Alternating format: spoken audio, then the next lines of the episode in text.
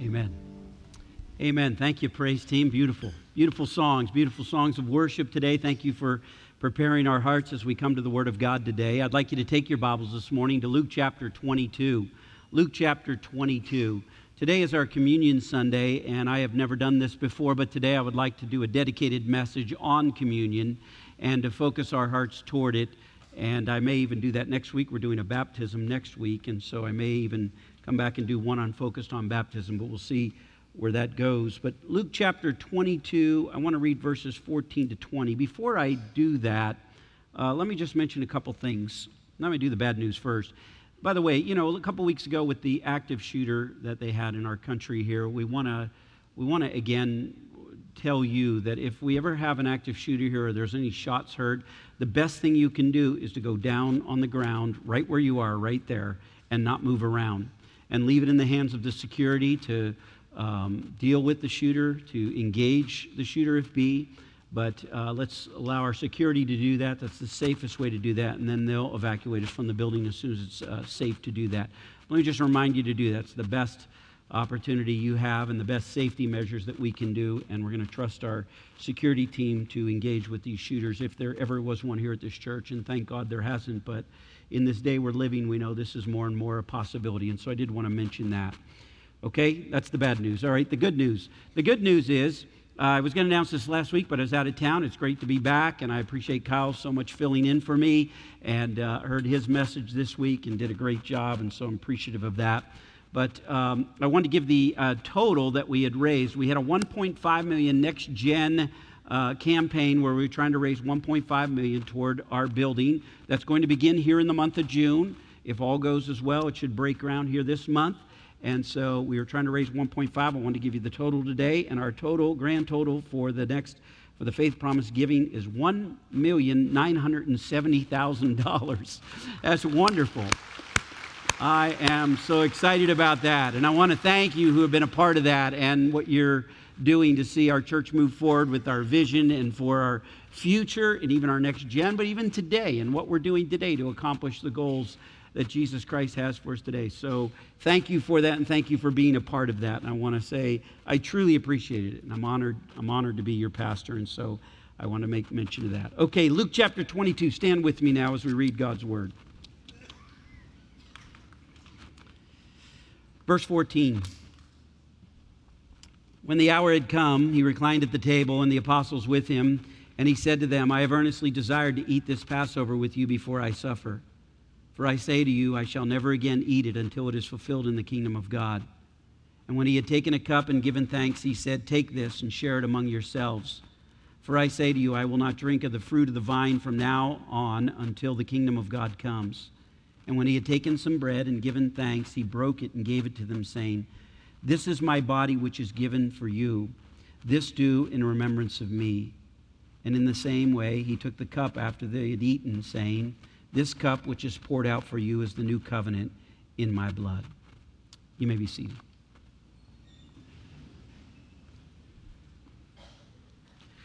I'm just going to jump right in today because I want to make sure I use my time properly and I don't want to get tied down into things. But look at this verse now. It says, When the hour had come, when the hour of his crucifixion was about him, before he did it, he had the Passover meal up in the upper room.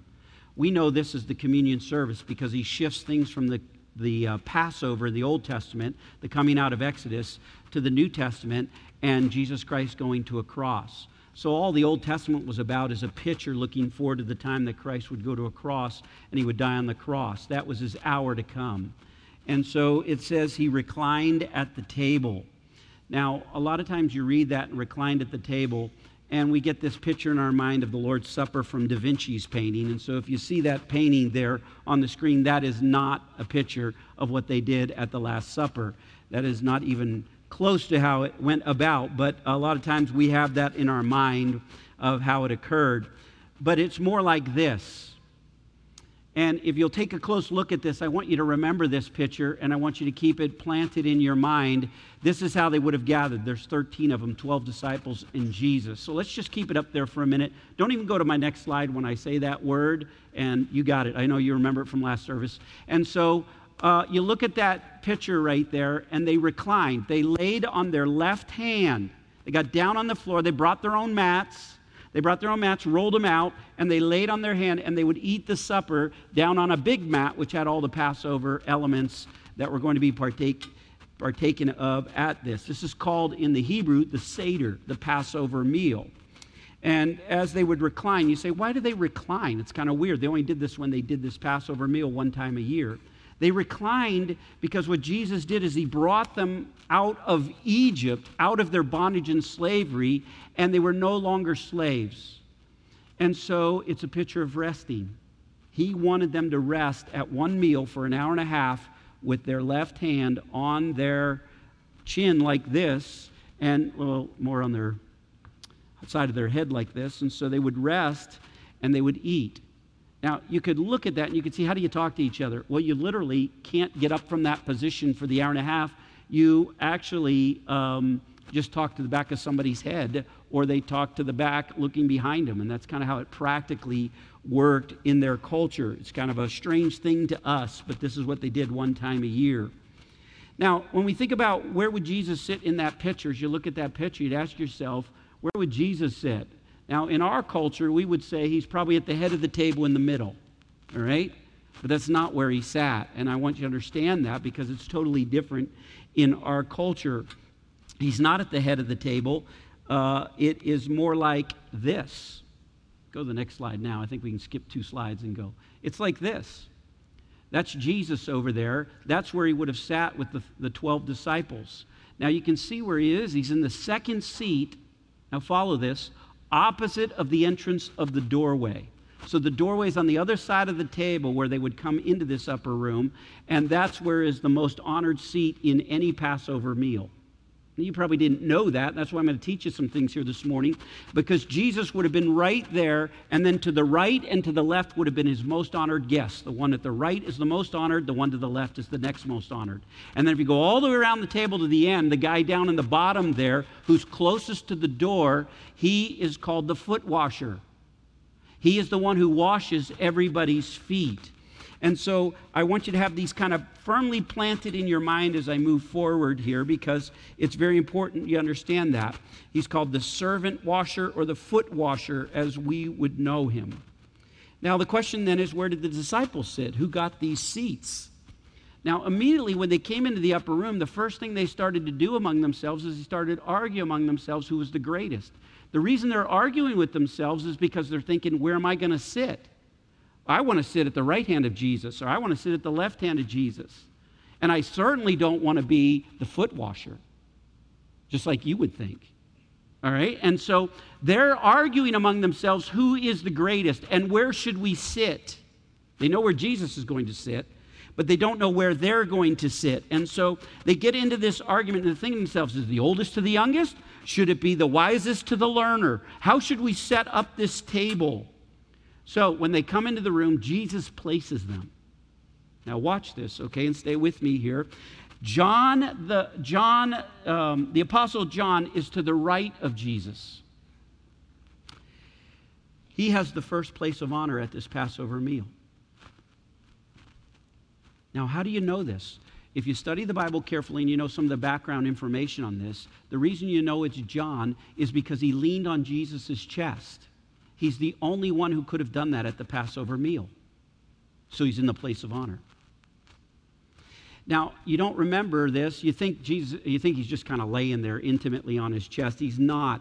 The reason he laid on his chest, and a lot of people miss this when they study the scriptures, is he laid on his chest because Peter signaled over to John and said, John, find out who's going to betray Jesus because Jesus just said one of the guys there at the table is going to betray me. So Peter motions to Jesus in John 13, verse 24, find out who that is. Because Peter's not in his right or his left. So he's motioning to John, find it out. And he leans back on his chest and he says, Lord, who's going to betray you? And so that's kind of the confirmation that actually it was John next to the right hand of Jesus. Now, who's to the left? Who's in the second seat of honor? We can figure this one out as well. It's Judas. It's Judas to the left, the second place of honor at this meal. How do you know this? Because when John asked Jesus, Who's going to betray you? Jesus said, Whoever dips the sop with me, he puts his bread into the bitter herb cup and eats it, that one will betray me. Now, everybody did that, but what's interesting is that the custom behind this is that you only have three to a bitter herb cup. Like when you go to a Mexican restaurant and you get salsa dip, okay? Now, most of you probably want your own. But a lot of times you go over here to Don Juan's and they don't give you your own. They, they kind of show three at the table for six, seven people. And so you got to share with somebody. Well, I don't want to be with a double dipper. And, and one thing I don't want to be with is my grandkids. I want my own cup when I'm with my grandkids. You can't believe the things that end up in a salsa cup when you're at a Mexican restaurant. I don't mind my kids drink, you know, as long as nobody double dips, I'm all right. Well, that's kind of what's going on here. So there's three with Jesus, there's three with the next set, three with the next, three with the next, and three with the next. But in this case, that means that it had to be John, Jesus, and Judas. Because only three dip out of that cup. John knows it's not him. And John, uh, Jesus goes over to the cup and he dips and he hands it to Judas. And so it's very interesting to just note these things about the text. That it, it, it, the way I would just conclude here is it's just like Jesus to put his enemy at the place of honor. Now, I'm not going to camp here, but have you ever put anybody in your life, any enemy you have, at the place of honor? Have you ever honored any of your enemies? Jesus did. Jesus answers to them in this, and he says, This man will betray me, but I will honor him. It's amazing. Now, the third question is I can't tell you where all the disciples are, but we can tell you where Peter is. Where's Peter in this lineup of these pictures, uh, which you saw earlier? Uh, Ray Vander Laan in his journal article suggests, and this is pretty good evidence, Peter is in the foot washer seat, the seat nobody wants to be in. He's in the foot washer seat. He's in the servant seat, is what it was known as. He's the one when they all came in should have been washing everybody's feet, but he didn't wash nobody's feet. You say, How do you know it's him? Because if you remember, in the middle of the meal, Jesus got up and took a basin and a towel and girded himself. He took his outer garment, tucked it in his belt, and then he got down on his knees and he began to go around person to person. He started with John, the person of honor. He went to Judas. Then he went right on down the line. You say, well, Peter couldn't have been in any of those positions. Here's the problem with that. If you read John 13 carefully, what you'll find is that when he gets down to Peter, and Peter says, Lord, you shouldn't be doing this to me. I should have done it to you because I'm the foot washer. And I ain't wash nobody's feet. And in the text, after that little discussion with Peter, Jesus says, As I have done to all of you, which means he's already washed everybody's feet, so do you. See, so it tells us that Peter was the foot washer there in the context. It's uh, uh, just excellent to reflect on this. Peter said, I should wash your feet because I'm the servant's seat, but I'm not doing that. That's John 13, 6. Never, Lord, don't wash my feet. And Jesus said, If you won't let me wash your feet, you have no part with me. And then Jesus said, Okay, do my head and my hands. What he's really saying there in Hebrew is, I repent. I repent. Uh, Jesus said, You're already clean. I don't need to wash your whole body. I only need to do your feet. Now, a lot of times people take that to translate that as daily cleansing, and that could be part of the idea, but the real part is that Jesus is saying is, Would you learn to be a servant? Would you learn to wash people's feet? That's the hardest thing we learn in life. Jesus said, The happiest you'll ever be the happiest you'll ever be is when you're serving someone else. some of you don't believe that. Some of you think if you just get money and get to travel and do all these things with your life and have a good income and a good family and, and you'll be happy. No. No, he says the closest you ever come to being happy in life is to be a servant. And you have to be convinced of the Holy Spirit of that. I can't convince you. But that's the closest you'll be to being happy in this life. And so he's saying, I'm going to go lay down my life. I'm going to serve you. That's what I want you to do. Okay, now this meal in the Old Testament is called the Passover, or the Seder is the Hebrew word, the Seder. And there are four cups that you drink at a Seder. Jesus is going to take this tradition, he's going to totally change it in the New Testament. I'm going to show you that in just a minute.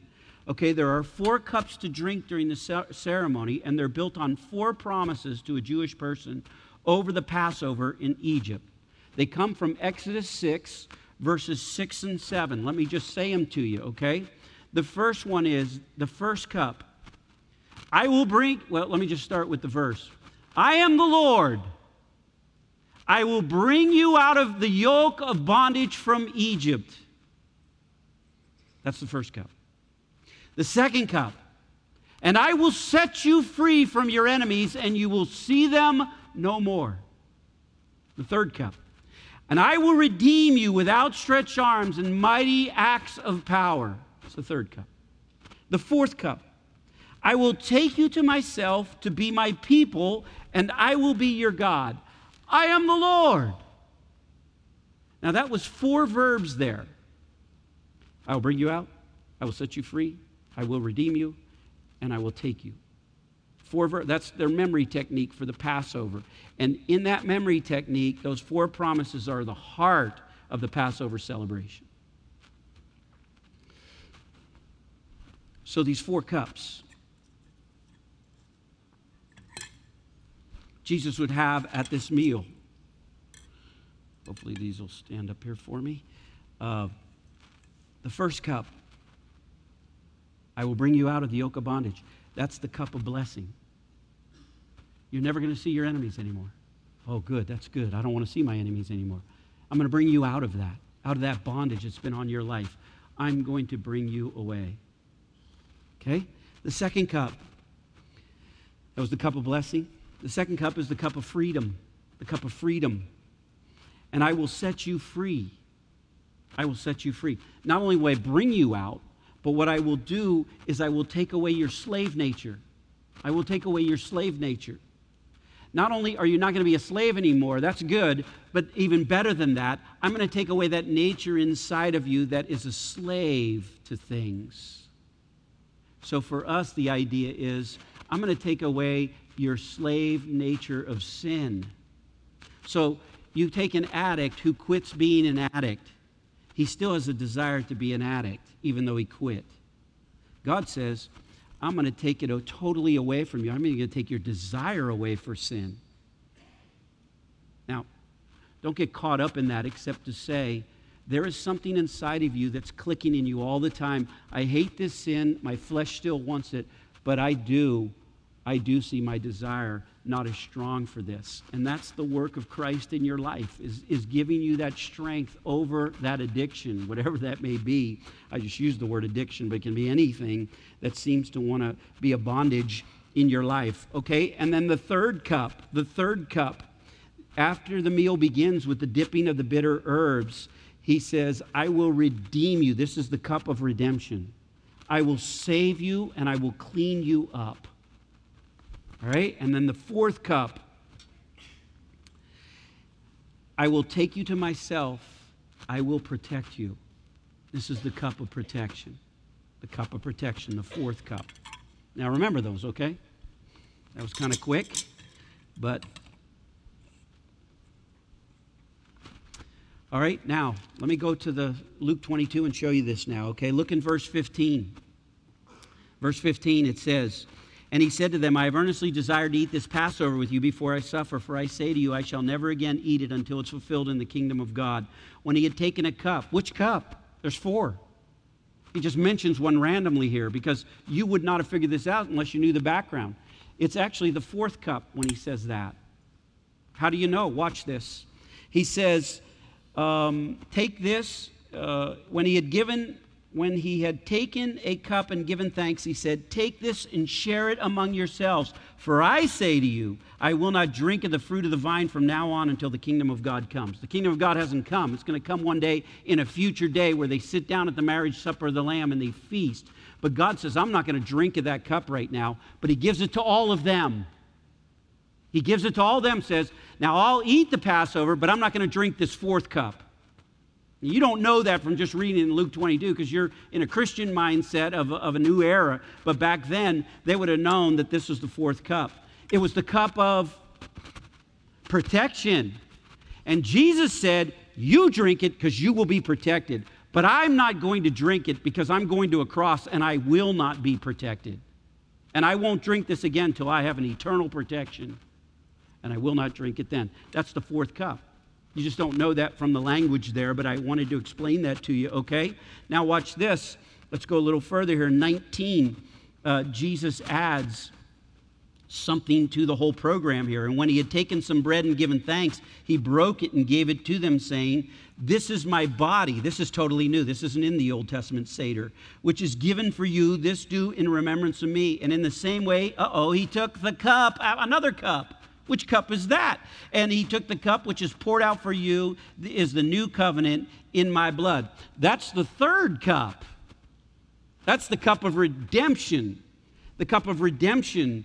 And he's taking this third cup and he's saying, For all those that put their faith in my body being broken on a cross and my blood being poured out for them, drink this cup.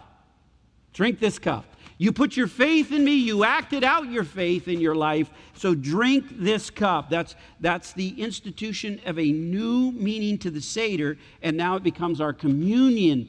Uh, the formal word is Eucharist, just a Greek word for Eucharizo, you thankfulness, praise, blessing from God, okay? And so this is this cup, this third cup of redemption.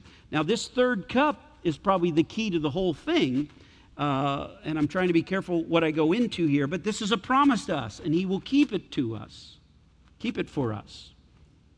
But here's the deal this phrase, this cup, is the new covenant in my blood. You need to understand the background of that. I don't know if I've ever taught it to you, so I want to teach it to you. It's very important to understand it. This cup is the new covenant in my blood. When a young man came of age to be married, he was 15 to 17 years of age in that day. They got married much younger in that culture and became more responsible. There's no teenage years. You go right to life at 15 to 17, and you are married. And you have to have a responsible life from 15 onward. Okay? And so when he wanted to be married, the parents knew. And so mom and dad would get together and they would talk about the bride he had to marry. he had very little choice in the matter. I'm sure he probably had some, you know, like handed a few of the yearbook pictures, said, not her, but her, she'll be okay. You know, I could see that kind of conversation, but in their culture, it was mom and dad who picked out the bride, and they would talk about it. Once mom and dad picked out the appropriate bride, the second thing that would happen is the father would meet with the father of that daughter that they picked out, the girl they picked out, to agree on a marriage between the two. If the father of the daughter agreed, then the third thing that would happen is the young man and the father would meet with the other father and her, his daughter at the other father's house. At this meeting, they'd all sit together in the living room because there was only a living room. All right, and they'd all sit together in the living room and they'd negotiate the price of the daughter. It was called the bride price, the bride price meeting. Now, you need to understand this, okay? It's not that you're buying a thing when you think about buying a girl. That's not what's going on here. But it's as you would ask for a great deal of money for physical things in your life, like your chainsaw, your tractor, your car. You'd ask for great deals of money for some things that are really important to you in life. The loss of the daughter was the most valuable thing a father could lose so the price of the daughter was better than anything else he had in his house. Because the daughter left him. The son, if he married, he stayed at home. And so he had to come up with a value for that daughter because she was a valuable possession to him. So they would sit and they would have this bride price meeting. Now, if you want to know, so you get a good feel for this, the comparable price to today for what it would have cost to have a bride in that day was the price of buying a new home. I wish we would have that custom in our day today. When my daughter got married, I wish my son in law would have had to buy me a new home. I would have thought that'd been great. I, he didn't buy me a new home and he didn't even pay for the wedding, man. He got out scot free. I'm glad I only had one daughter. I'm telling you that right now. That one was more, I could put all of my son's expenses on their weddings, and my daughter's outstrips them all because they're so expensive. But they're worth every dime. they're worth every dime. And so, anyways, that's really what's going on here. She was comparable to the price of buying a home. And the fourth thing that then happened is the price was finally agreed on, and they set a date for the betrothal period, the engagement period, as we would call it. Then what would happen is the father and the son would come back again to that house, meet with the father and the daughter in the living room again, and the father of the son would take a wine bottle and he would pour out a cup of wine. Now, why wine? Because you need grapes to make the wine. And in order for the wine to have its effect, the grapes have to be crushed. You're entering into a covenant of sacrifice, and therefore there must be a great price paid by the son and the daughter, or it'll never work. And so the father would fill the cup up. He would fill this like this third cup up, and he would hand it to the son. And the son would take the cup to the young girl. And this cup, he would say to her, This cup I offer to you. And here's what he would say This cup is the new covenant in my blood. In other words, he's saying to the girl, I love you I give myself to you. I offer my life. I will die for you, and I will shed my blood for you if I must. And then, to simply put it in our culture, will you marry me? The young girl decides at that point. She can say no. She can say no at that point and refuse his life. And she just gives the cup back. But if she takes the cup and she lifts it up to her mouth and she drinks, what she's saying to him is, I accept your life for me, and I give you my life in response. She hands back the cup, and then he drinks. And they both have drank of the cup. The fifth thing that happens is the dad and the son return home, and for a one year betrothal period or engagement period, they prove their faithfulness to each other by not being involved with any other person again in a deep or close, intimate relationship. And the son and dad return home and they build a home on dad's property. And at the end of the betrothal period, they have a wedding.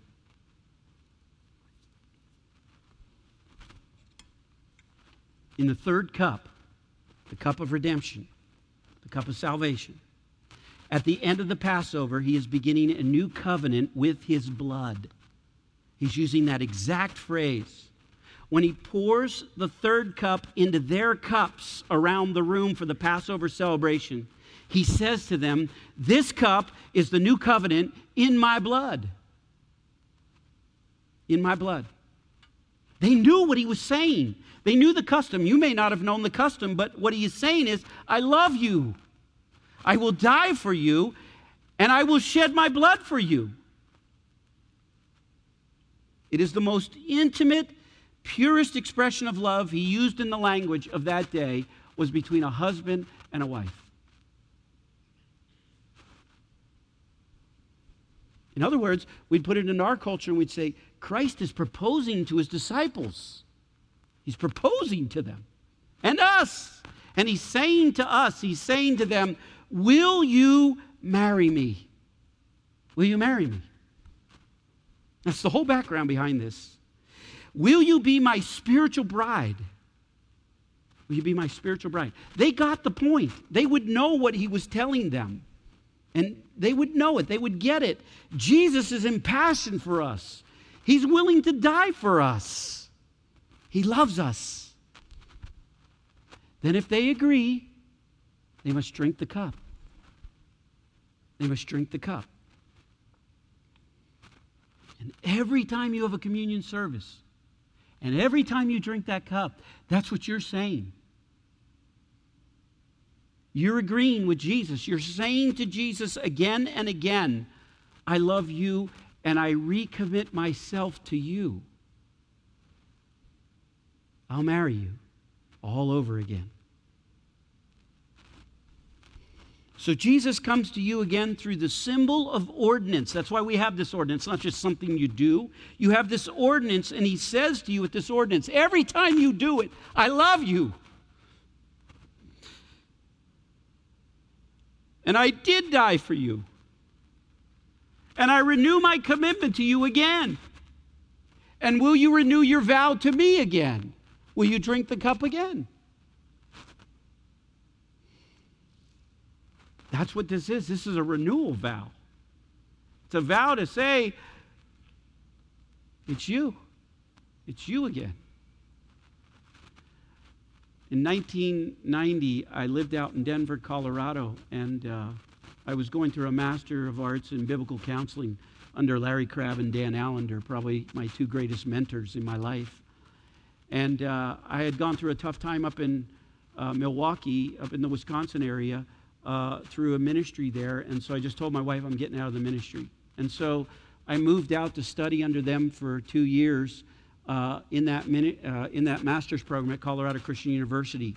And so while I studied under them, it was, I'm, I'm, literally, I thought the ministry was tough, but that was probably the toughest time in my life, is because while I was out there, um, I had to go through individual counseling, I had to go through couple counseling with my wife, and I had to go through intensive group counseling. And so I had to do that for almost two years, and then I had to study at the same time and learn counseling principles and procedures and all the things that go along with that. So it was really a hard time in my life because it stirred up my marriage. Everything you'd like want to ignore in your marriage, or everything you don't want to talk about, or everything you just let go and you just build up resentment and you don't deal with it, they don't let you do that. They don't let you do that. They make you talk about it. They make you face it, and they and they are incredible in what they do out there. And it just it literally was a stirring up of my life. I, I, the best way I know how to describe that experience for the last year and a half when I was out there was like being plowed up, being plowed up in my life. And that's exactly what I experienced. And so sometimes during that year and a half, I'd, I'd ask, I would wonder, and I'd even ask my wife, Do you still want to be married to me? And she would ask me, Do you still want to be married to me? Because it was, it was an unnerving time. It was a very difficult time. Well, it was my birthday in October, and so uh, she wanted to take me out to eat and took me out to eat, gave me a gift, came home. We put the two kids to bed at that time. And uh, then she said, I want you to listen to this song. And so she played the song for me. And uh, some of you may know this song. It was written in 1986. And some of you won't know this song, but uh, it's very touching to me because it was, like a, it was like she was saying something to me in the vow after all the mess we had been through or been going through. The words went like this. Maybe you could finish the last line. So much I'd change in my life, but one thing I'd do the same. I'd I'd choose you again. Forester Sisters, 1986. I'd choose you again. Of all the men in the world, I'd choose you again. I like that line. I'd choose you again. If God gave me the chance to do it all again, I'd choose you again.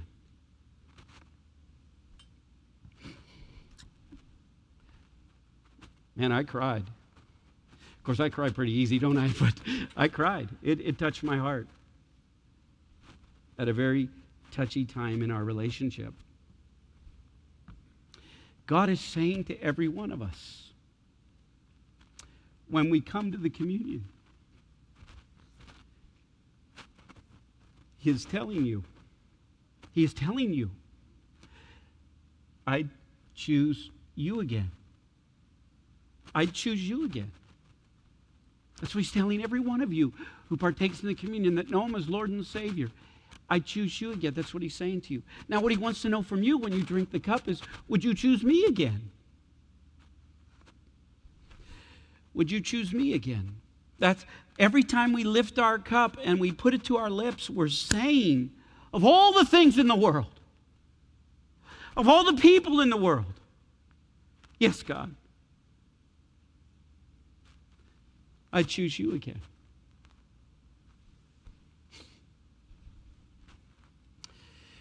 And now on earth, we are in the betrothal period. He's watching us, He's looking at our faithfulness to Him. Are we living that out? Are we living out the things He wants us to do? And we're proving our faithfulness to Jesus because He's gone home to prepare a place, John 14 said. He's doing just like the Son did with the Father. He went back to prepare a place. And He's going to come again and get us. And forever, forever we will be with the Lord. And that's why he says, that's why he says then in the text, this do in remembrance of me. Now, you read that word remembrance, and all you think is we're coming here so we don't forget. That's not it. That's not the word. There's no Greek word for that English word, remember. All right, the English word remember. Like you remembered Memorial Day last week. Did you remember Memorial Day? What did you do to remember it? Well, we, you know, we did a thing where we honored all the people in the military. That's not the word in the Greek there. When it says this do in remembrance of me, it, it's a word which means an intense focus so as to shape your life and person. That's a hugely different word than in our culture. In other words, you remember with the focus that it's going to change your life. Did it really change your life on Memorial Day when you thought about the men and women who died for you? You say, well, kind of, you know, I'm, I'm very appreciative and stuff, but, but did it change your life? Did it change your focus? See, that's this word is stronger. This word means an intense focus that you change who you are as a person. That's what it means to remember me. Remember how you put the blood on the doorpost. That's what he's saying to them in the Passover. Remember how the angel passed by you and went over. Remember how I saved you and opened up the Red Sea. What he wants us to do is remember how I hung on a cross for you. And I do it again.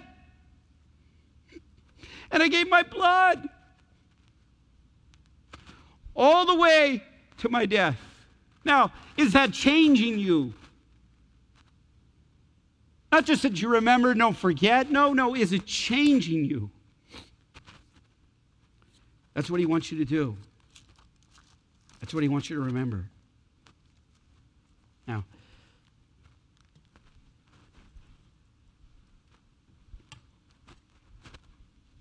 I'm going to enter into the communion service at this time. I'm going to ask the deacons, they're going to go around and they're going to distribute the bread and the cup at this time.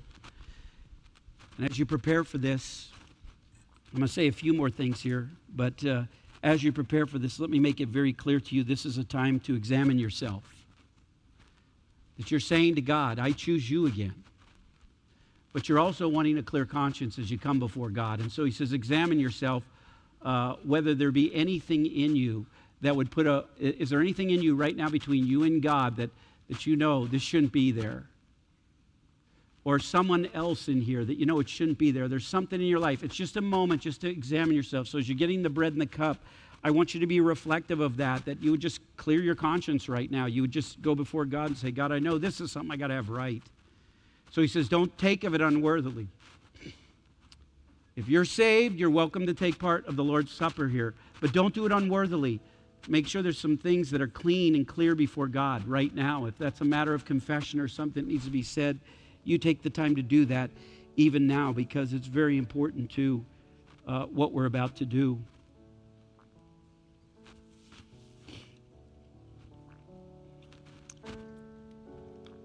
I've received of the Lord that which I've also delivered to you, that the Lord Jesus, in the same night in which he was betrayed, he took bread. Now, some of you haven't gotten the bread yet, and we'll wait just a moment, but he says, Therefore, whoever eats of the bread or drinks the cup of the Lord in an unworthy manner shall be guilty of the body and the blood of the Lord. But a man must examine himself, and in so doing he is to eat of the bread and drink of the cup. For he who eats and drinks, eats and drinks judgment to himself if he does not judge the body rightly. For this reason, many among you are weak and sick, and a number of you are asleep in the Lord. In other words, some died prematurely because they were sleeping around and then going in and having the Lord's Supper or some were coming to the communion table, and literally it was wine that was used in those days, 3% alcohol in the drink, and uh, they were getting drunk. And Paul said, Some of you are going to go to an early grave. Some of you are going to get sick. He's not just talking about a cold, he's talking about like a terminal illness.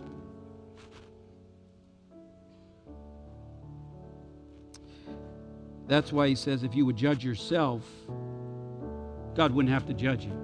That's why I want you to just take some time if there's anything in your life that you want to judge yourself over.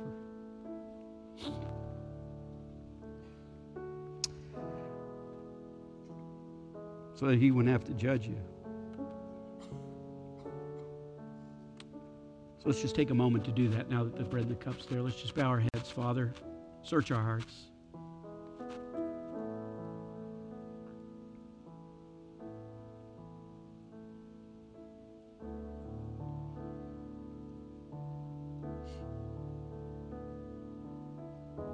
I'm mindful of this moment.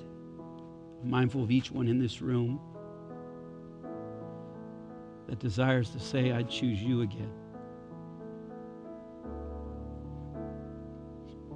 So I pray that your, your hand would be over us, that your glory would be made known, and that you would be seen for all that you're worth. Amen. When you're giving thanks, break it. He said, Take, eat, this is my body, which is broken for you. This do in remembrance of me. Let it change your life. Let it change your life.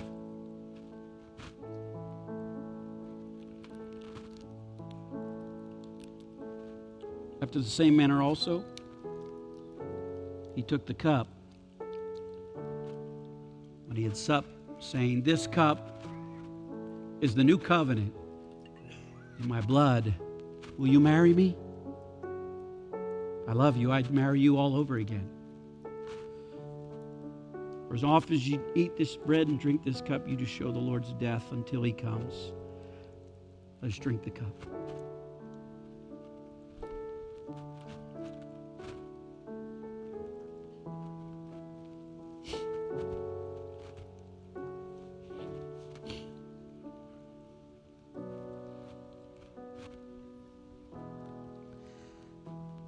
Last thing to remember, and we'll close.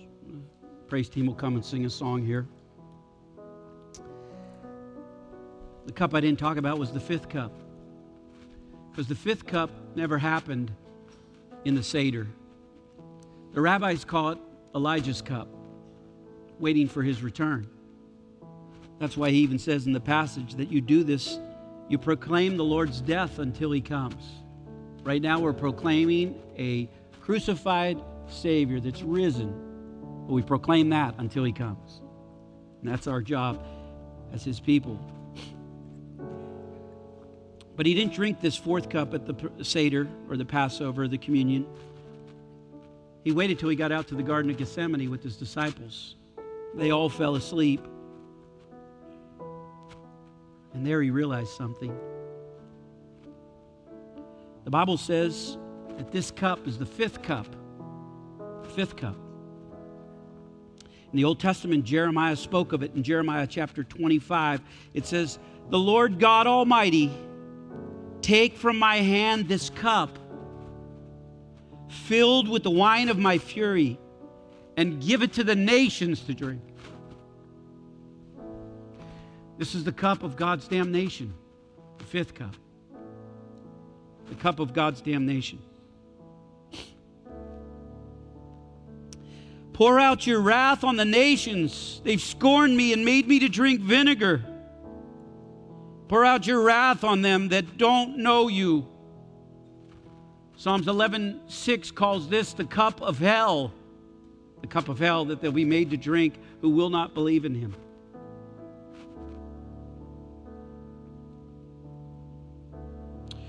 So Jesus comes to the garden, he begins to think about this fifth cup.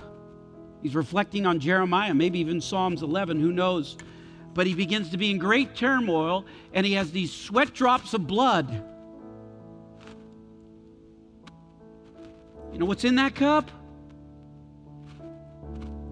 It's a terrible thing. It's a terrible thing to fall into the hands of an angry God. And while he's in the garden reflecting on this fifth cup, the truth of the matter is, he realizes what's going on in Jeremiah 25. He knows. I must drink this cup. No, no! Let this cup pass from me. No, no. Whatever you want. Whatever you want, Father, I'll do it. And he drank the fifth cup.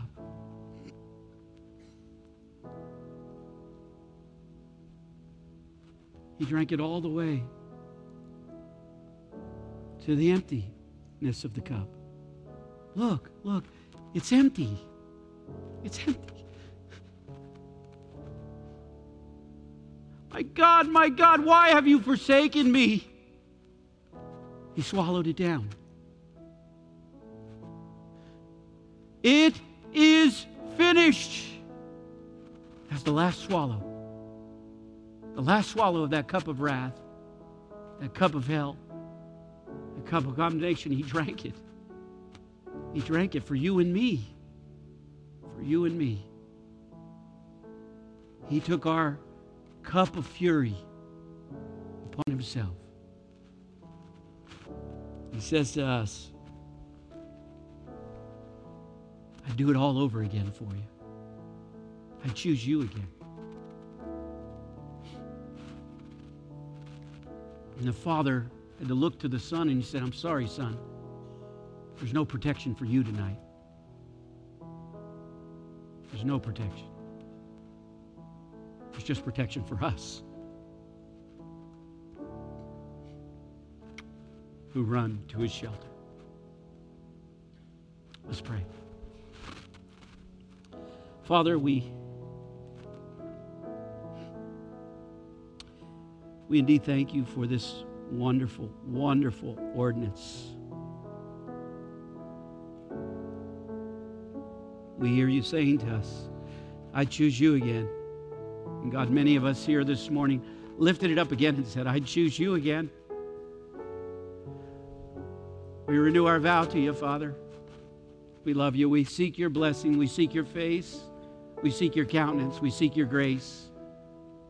We long for your peace. So, God, this morning, as we celebrate you and all that you've done, may you have all the glory and honor.